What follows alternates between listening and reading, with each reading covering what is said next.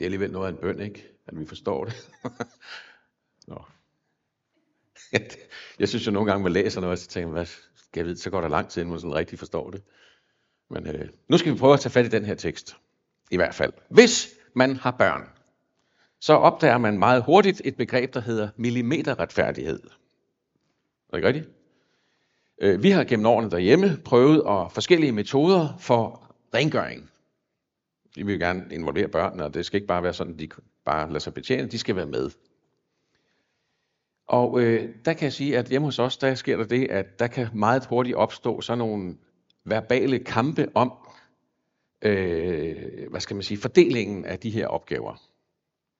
Det er nemlig sådan, at hvis man for eksempel, at børnene de synes, hvis man, havde, hvis man fik badeværelserne sat op imod det her støvsugehuset, Altså der synes jeg, at badeværelserne det var tungere. Det var godt nok noget af en opgave i forhold til bare at støvsuge. Så hvis man så skulle, have, hvis man så skulle støvsuge derhjemme, så skulle man i hvert fald også gå ud med affald. Og som, altså som forældre, så prøvede vi på en eller anden måde at lave sådan en fordeling, der passede både til, til deres formåen, men også til deres alder og til sådan, hvad de kunne i det hele taget. Alder og formåen forsøgte vi. Men altså den der millimeterretfærdighed, den indtræder jo ofte, når en synes, at man skal yde mere end de andre, uden at få mere for det. Der skal være retfærdighed til. Det skal være ens. Og jeg husker som barn, når, hvis vi, skulle, vi, er, vi er tre søskende, hvis vi var alene hjemme, så kunne, vi, så kunne man være heldig at få lov til, og så var der lidt ekstra. Så skulle vi dele en liter is for eksempel. Og det er ikke sådan en cartedor, der er rundt i kanterne. Vel? Nej, nej, det var sådan en blokis. Dem kender I godt, ikke? De er billige selvfølgelig. Og så, så var reglen sådan, at de gamle var jo afsted, og så fandt vi en lineal frem. Og så med altså, en kirurgs præcision, så blev det der, så blev der målt op på den is i tre store stykker. Og så var det sådan, at den, der skar, måtte aldrig vælge først. Kender I det? Og, og vi, så var der to tilbage til sidst, og de huggede så sten, saks, papir om, hvem der så skulle vælge først. Altså, og det, det, vi skulle bare have et stykke is, ikke? Men altså, I kender det godt, jeg kan se det på jer, ikke også? Man kender godt det der med, det skal simpelthen være retfærdigt. Eller min mor for eksempel. Hun er død, så jeg kan godt tale dårligt om hende. Nej. Nej, min mor, hun havde en udbredt retfærdighedssans hun, øh, særligt når, det, når hun skulle købe julegaver til børn, der var nogle børnebørn rundt omkring. Og, og, og det er ikke sådan, fordi hun havde svømmet rundt i penge, vel? så der var sat et bestemt beløb af, 150 kroner per barn. Og, så, og, og det betød sindssygt meget for hende, at når hun så købte den der gave, eller de der gaver til børnene, så, så, hvis der, så, så hun fundet et eller andet spil til 137,5, og så resten, Altså hun kunne få helt stress af at skulle finde et eller andet, så det beløbet passede. Og, det, og, og børnene opdagede det. De, de fik jo bare gaverne, kan man sige. Men hun havde, hun, det betød meget for min mor at tale med mig om, hvordan at beløbet passede, så ikke nogen blev snydt. Så der er ikke nogen, der fik mere eller mindre. Meget mærkeligt. Eller ja, det ved jeg ikke, om det er mærkeligt. Det var i hvert fald hendes opfattelse af. Sådan, der skulle være retfærdigt, og det var ikke sådan, at børnene skulle tænke, at, at øh, den ene kunne lide den, altså hun kunne lide den ene mere end den anden. Det var lidt anderledes med min svigerfar, kan jeg sige. Han, øh, han øh, havde det faktisk sådan, at øh, når, når pigerne havde fødselsdag, så kunne de få 100 kroner i fødselsdagsgave. Så kom de ind, så sad han, så lukkede han punkten op, og så gav han dem en 100 kroner. Men når Sebastian, altså vores dreng, han havde fødselsdag, kom min dreng, min, min eneste drengesviger, eller barnebarn. Her har du 1000 kroner, og bare gå hen og vifte den op i næsen på pigerne. Det er stik modsat. Og det havde jeg ikke skrevet, det, men jeg tænkte bare, ja, han, det, han havde ikke den der retfærdighedssans i hvert fald. Nå, det skal jeg ikke sige til mig. Nå, men de fleste af os, de vil sikkert genkende den der situation, og måske få dig til at tænke på egen oplevelse med den der retfærdighedssans. Men, men man kan sige, at en ting er jo ligesom familien, men i vores arbejdsliv, så møder vi det faktisk også. Ofte. I forskellige udgaver måske. Altså det er jo fra, at, man, at vi siger lige løn for lige arbejde. Det er jo sådan en, en, en almindelig tænkning. Eller samme løn for samme køn. Altså det der med, at, at der har været en, en, en, en overrække, hvor mænd af en eller anden grund fik tilkæmpet sig mere i løn end kvinderne for det samme arbejde.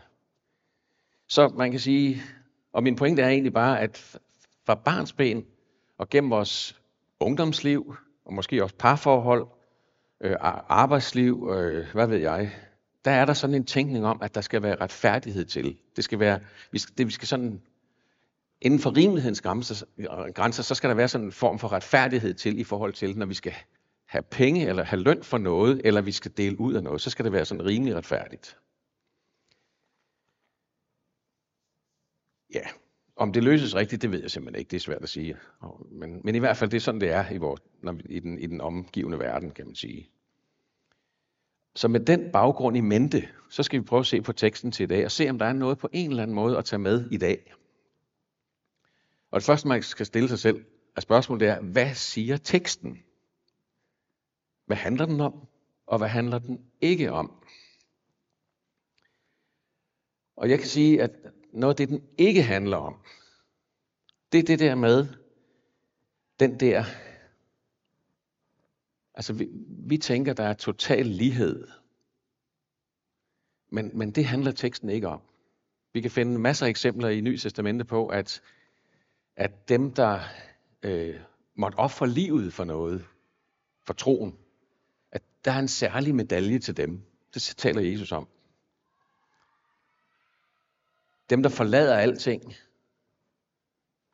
og, og, og synes, de skal give afkald på en masse, jamen der er noget særligt til dem. Der er noget særligt i vente. I Matthæus 19, altså kapitlet lige før det, vi har læst til i dag, der står der, der tog Peter, der tog Peter ordet og sagde til ham, jamen se, vi har forladt alt og fulgt dig. Hvad, hvad får vi så?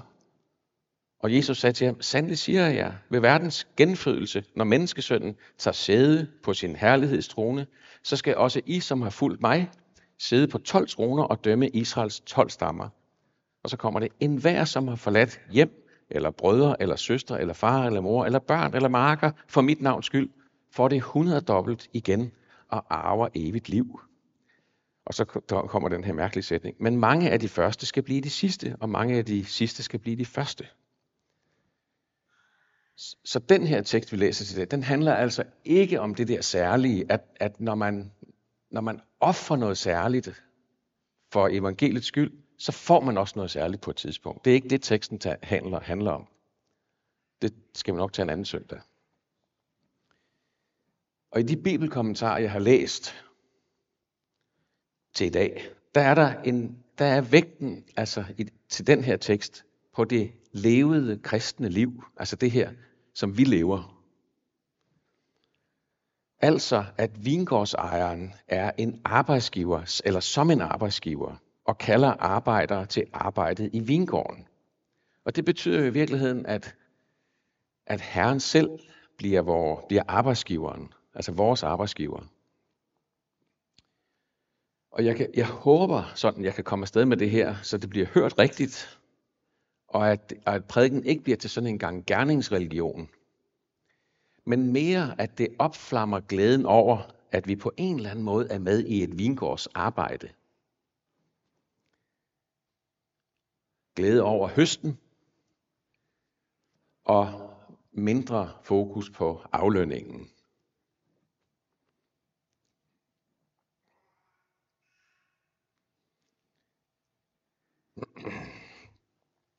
Ja, altså, så har jeg, jeg, jeg, jeg øh, har sat sådan en lille øh, øh, øh, et tekststykke ind her, fordi et andet sted i Bibelen, hvor, hvor, hvor vi jo også bliver mindet om, at, at, øh, at vi på en eller anden måde er medarbejdere på et arbejde, og Gud på en eller anden måde bliver arbejdsgiver. Jeg er med, jeg er med på, at han også er Gud far, han er alting og er kærlig og alting, men han er også arbejdsgiver i en eller anden forstand. For der siger teksten, høsten er stor, men arbejderne er få. Bed derfor høstens herre om at sende arbejdere ud til sin høst. Og de der arbejdere, det er jo sådan set os. Og det er lidt atypisk at, at vinkle det sådan her, fordi vi jo ofte taler om Jesus som vores ven, og han er en, der følges med os, og, og, og det, det skal ikke stå i modsætning til det, til det andet her. Men fokus i dag, det er altså på den der tjeneste, altså opgaven, vi har som efterfølgere af Kristus. Der er noget, vi skal, eller der er noget, vi kaldes til i hvert fald.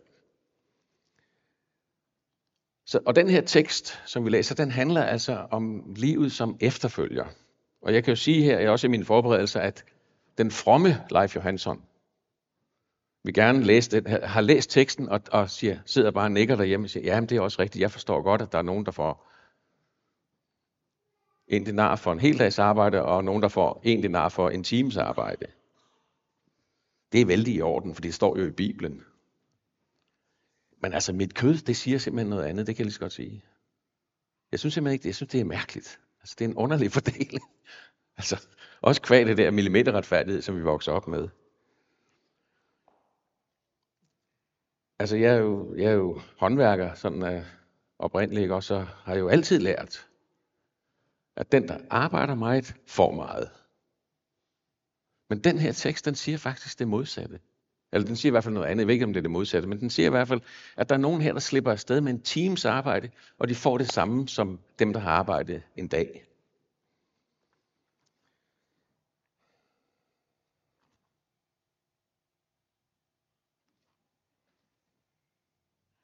Så vi skal på en eller anden måde finde den der rigtige tilgang til et trosliv, hvor der er opgaver, der skal løses.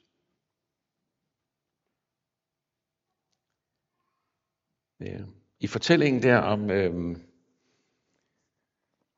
om, om den rige unge mand, jeg ved ikke, om I kan huske men der er jo en, der, en ung mand, en rig ung mand, der spørger Jesus, hvad skal jeg gøre for at arve evigt liv? Og så siger Jesus til ham, at jamen, du skal holde budene så skal du få evigt liv. Og så siger han, og det er jo, det er jo noget, man gør. Altså det er en måde at leve på. Og så siger Jesus, altså så siger, så siger den unge mand, men det har jeg gjort helt fra barnsben. Jeg har sådan set været ret, ret god til det der. Så siger han, okay, men så skal du, hvis du vil arve evigt liv, så skal du give alle dine penge væk til de fattige, altså for at tjene dem, og så skal du komme og følge mig. Og så bliver han helt slukket og tænker, det, kan, det magter jeg ikke. Altså det, altså det, er i hvert fald, det er i hvert fald sådan, man kan læse det. Der står ikke, hvad han ellers gjorde. Der står bare, at han blev bedrøvet, fordi han havde mange penge. Okay. Så han, altså den der rige unge mand, han får at vide, at der er altså noget, man skal gøre. Så, så som efterfølger af Kristus, så kaldes vi til at gøre noget. En opgave. Eller lignelsen om den barmhjertige samaritaner den handler jo også om det der med at gøre noget. For spørgsmålet i den tekst, der er også, jamen, hvad skal jeg gøre for at arve evigt liv? Og så Jesus siger, jamen, så er der jo de her eksempler på en, der gik forbi, og en anden, der havde fortalt, og så er der en, der stopper op og, og gør noget. Handler ud af godhed over for et menneske, som er i nød. Altså at gøre noget. En opgave. Fordi han jo kender Gud. eller hvad skal jeg sige, det er, det er båret af, af Guds kærlighed og Guds virke ind i hans liv. Det er derfor, man stopper op. Og svaret til, til, den, til ham der, til den, på, øh, jamen, hvem, hvem er så min næste? Hvem? Jamen, jamen, jamen, du skal tage dig af din næste. Du skal tage dig af det, af det, der, det du ser. Du skal ikke bare gå forbi. Gør noget. Gør det, så skal du leve. Så det er bare for at sige, at som efterfølger, som et troende menneske, der kaldes vi til at gøre noget. Jakobs brev taler om, jamen altså, øh, en, en tro uden gerninger, den er jo død. Hvis ikke der knytter sig noget til troens virke, troens virkelighed, altså forholdet til Jesus, hvis ikke der knytter sig noget til det, en ageren, jamen så bliver det jo dødt. Og omvendt så kan man sige, jamen hvis, man bare, hvis det bare er ren gerninger, jamen så bliver det sådan en gerningsreligion, hvor, det ikke, hvor, hvor, hvor Gud ligesom er fjernet fra det, og så bliver det bare en lang, lang liste af ting, man skal gøre. Øh, ud af sur pligt. Så vi kaldes altså til at gøre noget. Og det jeg kommer til at kredse om ved den her tekst særligt, det er dem der, der har arbejdet. De blev hyret ind om morgenen, og de har arbejdet hele dagen. De, de har været i gang altid. Fuld skrald på. Jeg kan huske den der første tid som nyrmand, hvor jeg kastede Altså det, det er jo helt fantastisk at blive en kristen. Fra ikke at kende Gud til pludselig, og så, så, så, så var han der og var en del af mit liv. Og jeg kastede al min tid ind i kirkens liv. Jeg kom til alt, hvad der var i den kirke, jeg kom i, Strandkirken i Karlslunde. Alt. Jeg deltog i alt, og jeg var med til alt muligt. Jamen, jeg var simpelthen bare i glæde over, jeg, på en eller anden måde, så havde jeg fundet et sted, hvor man kan være med til noget, der tjener et højere formål. Det, det gav virkelig god mening. Og dengang, og forhåbentlig også i dag, altså jeg vil hellere sige ja til opgaver end nej. Jeg vil hellere sige ja end nej. Og så på et tidspunkt, så opdagede jeg faktisk, at øh, min drivkraft, den havde flyttet sig lidt.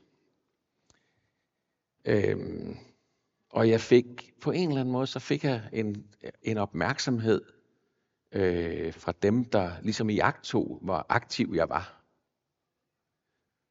Og, og skulderklar, ej det er godt gået og sådan et eller andet. Og på en eller anden måde, så blev det en slags brændstof for mig, mere end det højere formål. Og, og det blev, og det, og det, heldigvis, heldigvis var der nogen, der så det, og sagde, ah, der, der turde sige til mig, jamen, altså, pas på med det med bare at sige ja. Altid. Og jeg, jeg jeg er ikke i gang med at sige, at vi ikke skal sige ja, men jeg er jo i gang med at, at på en eller anden måde at sige noget om, at, at, at, at, an, at menneskers velmenende og gode kommentarer kan ende med at blive den energi, man altså får, og så bliver det sådan skruet uden ende, så, skal man have, så siger man ja for at få noget anerkendelse for andre. Og jeg opdagede jo bare, hov, jamen det, det er ikke godt. Og for mig, der, der blev det jo sådan, at jeg kom til at synes noget om dem, der så ikke gjorde det samme som mig. For jeg synes jo, at vi skulle virkelig bare arbejde i Guds rige og give den gas. Og det kan jo medføre, at man, jeg kom i hvert fald til at synes noget om folk. Dem, der så ikke gjorde det samme som mig. Og det er jo ikke så godt, kan man sige. Og heldigvis, så, altså min kone er jo dejlig skrab, og siger, du må holde op med det der. Så vi skal, altså, og det er jo bare for at sige til hinanden, at når vi følges med hinanden, så, så skal vi jo være opmærksom på, hvad, hvordan vi lever vores liv, og hjælpe hinanden til at, at, at leve. Jeg, vil, jeg lever på en måde, så vi ikke brænder ud. Det, fordi det, det her, hvis det var fortsat for mig, så tror jeg, det var blevet til sådan en, så kunne det vokse til sådan en bitterhed. Eller at man siger, nå, så gider man bare ikke mere lige pludselig. Fordi man kommer til at tjene mennesker i stedet for Gud. man bliver optaget af noget forkert. Optaget af at få anerkendelse, optaget af at få, ej, hvor er det godt alt det, du gør. Og det er også rart at blive rost, men det må bare ikke være den primære brændstofkilde. Ja. Så for mig, der blev det en, en, øh, til en læring om at sige ja til opgaver og tjenester, fordi jeg gerne vil, og fordi jeg, gerne, og fordi jeg kan. Og der skal man ikke sammenligne sig med nogen, vel? Der skal man bare gøre det, man synes, man magter selv og hvad familie og alting kan holde til. Men, men er I med på, hvad jeg mener? Altså, at, at det kan simpelthen lynhurtigt, altså nej, ikke lynhurtigt, det kan glide over, og, og, og, og, og øh, belønningen kan så også sige, komme fra det forkerte sted. Og man, og man jagter den der belønning fra andre, der siger, ej, det er nok godt, det du gør. Så jeg opdagede, altså heldigvis igen, jamen jeg er sat ind i en større sammenhæng. Jeg vil gerne gøre noget i Guds rige. Jeg ser mig selv som en arbejder i Guds side, Og jeg skal være klar over, hvem det er, jeg tjener. Herren selv. Jeg er en del af arbejdet. Og, og, hvis jeg, og glæden må komme fra glæden over høstarbejdet, så at sige. At jeg får lov til at tage del i arbejdet. Så når der opstår utilfredshed hos os, og hos os, der har syntes, vi har tjent Guds rige i, eller i Guds rige i mange, mange år, så kan det nemt skyldes, at vores fokus på en eller anden måde bliver flyttet lidt. Så fra at vi er klar over, at her at det er Herren, vi tjener med det, vi gør, så bliver det faktisk, eller så kan det blive til sådan en endeløs lang liste af opgaver, hvor vi mister overblikket over, hvem vi tjener, og, må, og måske har vi endda også glemt, hvorfor vi gør det, vi gør. Og hvis vi skal blive lidt i tekstens øh, anlæggende her, så kan mødet med dem, der kommer ind i 11. time, de overglæder og taknemmelige, så kan det faktisk få os til at synes, at ah, de er også lidt for meget. Os, der har været der længe. Man kan synes, de er, nå, de, de er meget mere velsignede, end jeg er, og jeg har jo tjent i overvis. Og det minder mig faktisk om, om teksten, en anden tekst. Altså, en mand havde to sønner, og den yngste, han kræver at få arven, og så skal han ud på vilde våger, ikke også? Og han tager afsted. Han forlod det, hede, det hele, levede det udsvævende liv, og da han kom tilbage, da det hele var fyret af, hvad sker der så? Ja, så får han ring på fingrene og sko på fødderne og kappen over sig. Og fedekalven bliver slagtet. Og den ældste søn reagerede på den modtagelse med, med, med lidt det samme som daglejeren i, den her, i, i dagens tekst, altså dem, der har været der hele tiden. Den yngste søn får det hele. Og nu har jeg gået her og tjent dig i overvis. Uden at få hverken fedekald eller ring på fingeren. Og på en eller anden måde, så, så nej, jeg skal sige, at jeg har altid, i mange år, så synes jeg, den der tekst med den yngste og den ældste, der var jeg den yngste. Jeg synes ligesom, at det var mig, der var kommet afsted, og jeg havde fået det hele. Så over tid, så, så fandt jeg ud af, hov, jeg er, faktisk, jeg er faktisk også den ældste. Ubehageligt at opleve. Det er jo sjovere sjovt at være den yngste, ikke også? Nå, men jeg oplevede det og det, og det er måske derfor, det kommer til mig det, i, i, i, i forberedelsen til det her. Men den ældste søn, han havde på en eller anden måde mistet overblikket og forståelsen af, hvem han var. Ja, både hvem han selv var, men også hvem han var sammen med i det daglige. Han gik jo sammen med faren der. Hver eneste dag var han sammen med ham. Og han havde glemt, han havde adgang til det hele. Eller var blevet optaget af, af småtingene. Han havde glemt det. Og den der ældste søns retfærdighed, den lyser ud og rammer mig. Det der med, nu har jeg jo gået her og tjent dig.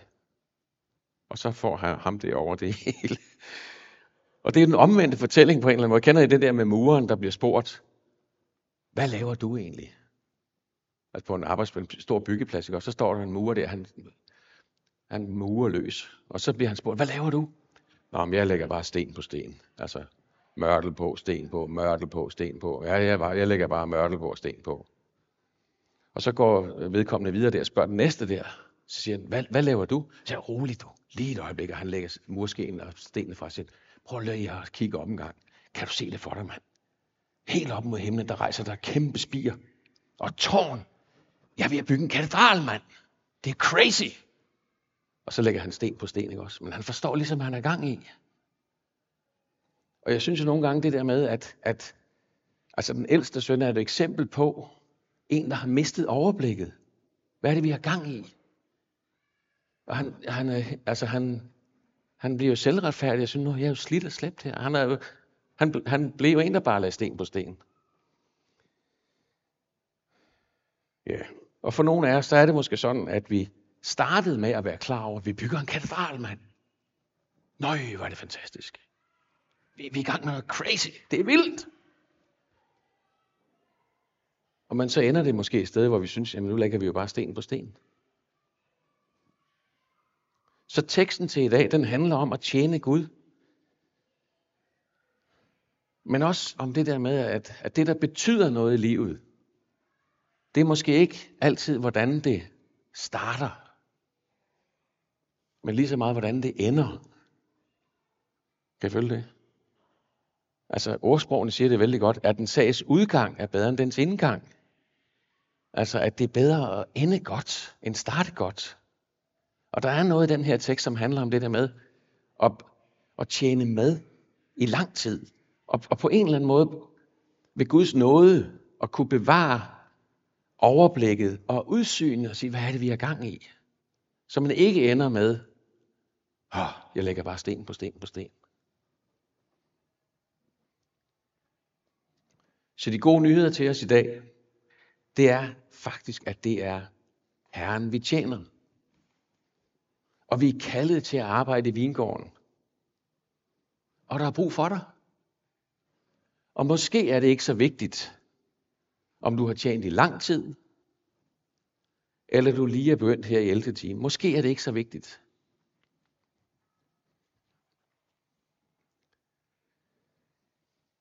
Og skulle du nu, skulle det være sådan, at du faktisk måske har mistet overblikket og retningen, og synes bare, du lægger sten på sten, ja, så er der faktisk hjælp at hente hos ham, der siger. Altså,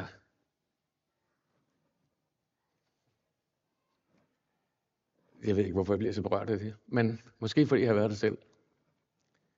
Men der er hjælp at hente for ham, der siger, mit barn, du er altid hos mig. Alt mit er dit. Det er det, han siger til den ældste søn. Det er det, det, er det der er meldingen, så at sige. Hilsenen fra Gud til os, der mister fokus og retning og overblik. Mit barn, du er altid hos mig. Alt mit er dit. Og det er måske det, vi har brug for at træde ind i, ind i igen. Og Gud hjælper os til det. Og forbønden i dag, det skal derfor primært handle om et kald til dig om at på en eller anden måde lade Jesus lægge hænderne om dig. Og der har jeg det der billede af den yngste søn, der kommer hjem. Altså faren der, der lægger armene om, altså, øh, om, om den yngste søn og siger, kom, kom her. Alt mit er dit. Altså kom tilbage til det der. Glæden over at tjene Herren. Glæden over, vi bygger en katedral, mand. Og lad ham viske dig i øret. Mit barn, du er altid hos mig. Alt mit er dit. Vi bygger en katedral. Vi høster vinen sammen. Vi stopper op og tager os af den forslået. Fordi Herren er god. Ja. Amen. Og lad os bede.